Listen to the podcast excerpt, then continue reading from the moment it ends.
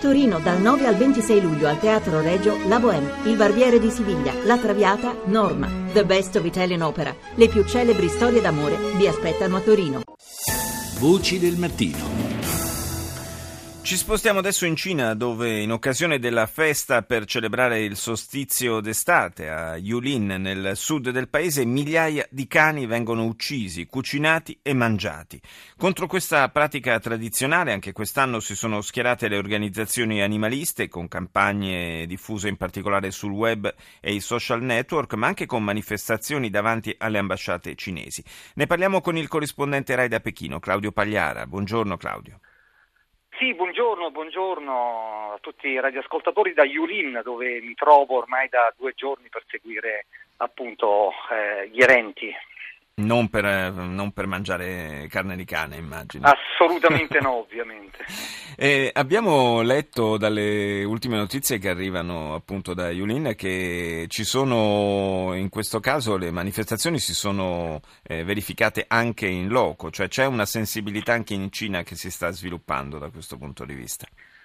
Esattamente, è questo l'aspetto più interessante, a parte le prese di posizione sul web delle organizzazioni internazionali, anche delle star del mondo così, della, della, del cinema e della musica, eh, ma importante che si stia mobilitando eh, la Cina, la Cina di oggi, contro una tradizione certamente eh, che, eh, ha, eh, che la gente qui del posto difende eh, dicendo che così è sempre stato, ma che naturalmente ormai urta la eh, coscienza e anche la sensibilità eh, di una mh, mm, fetta della Cina che ovviamente è cambiata rispetto a, a quella agricola di 50 anni fa. Tra l'altro questa tradizione affonda eh, le sue radici eh, addirittura eh, oltre, eh, si parla di mille anni fa, quando ovviamente la Cina era anche un paese eh, non solo agricolo ma dove c'era la fame e certo. quindi ovviamente si mangiava tutto ciò che si poteva trovare, ma oggi la Cina non è più un paese affamato, da ormai da due decenni è un, un paese in via di sviluppo, eh, a tassi di crescita molto alti e effettivamente questa tradizione sembra davvero anacronistica. Stamattina abbiamo assistito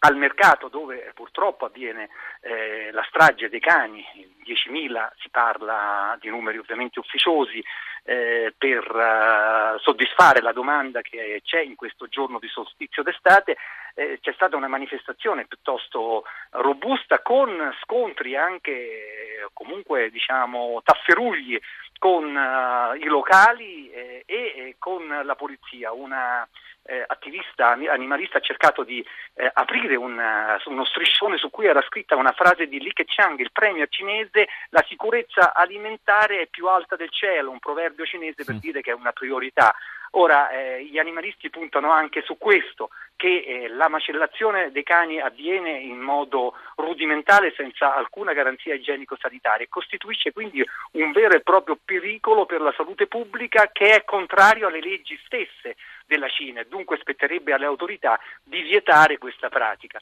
e questo oggi si è manifestato in maniera chiarissima davanti al mercato eh, da parte di questo gruppo di attivisti che venivano un po' da tutti, e quattro, da tutti gli angoli della Cina, c'era anche eh, attivisti della Cina, della madrepatria e anche di Hong Kong, anche di Taiwan. Grazie, grazie a Claudio Pagliara per questo collegamento da Yulin.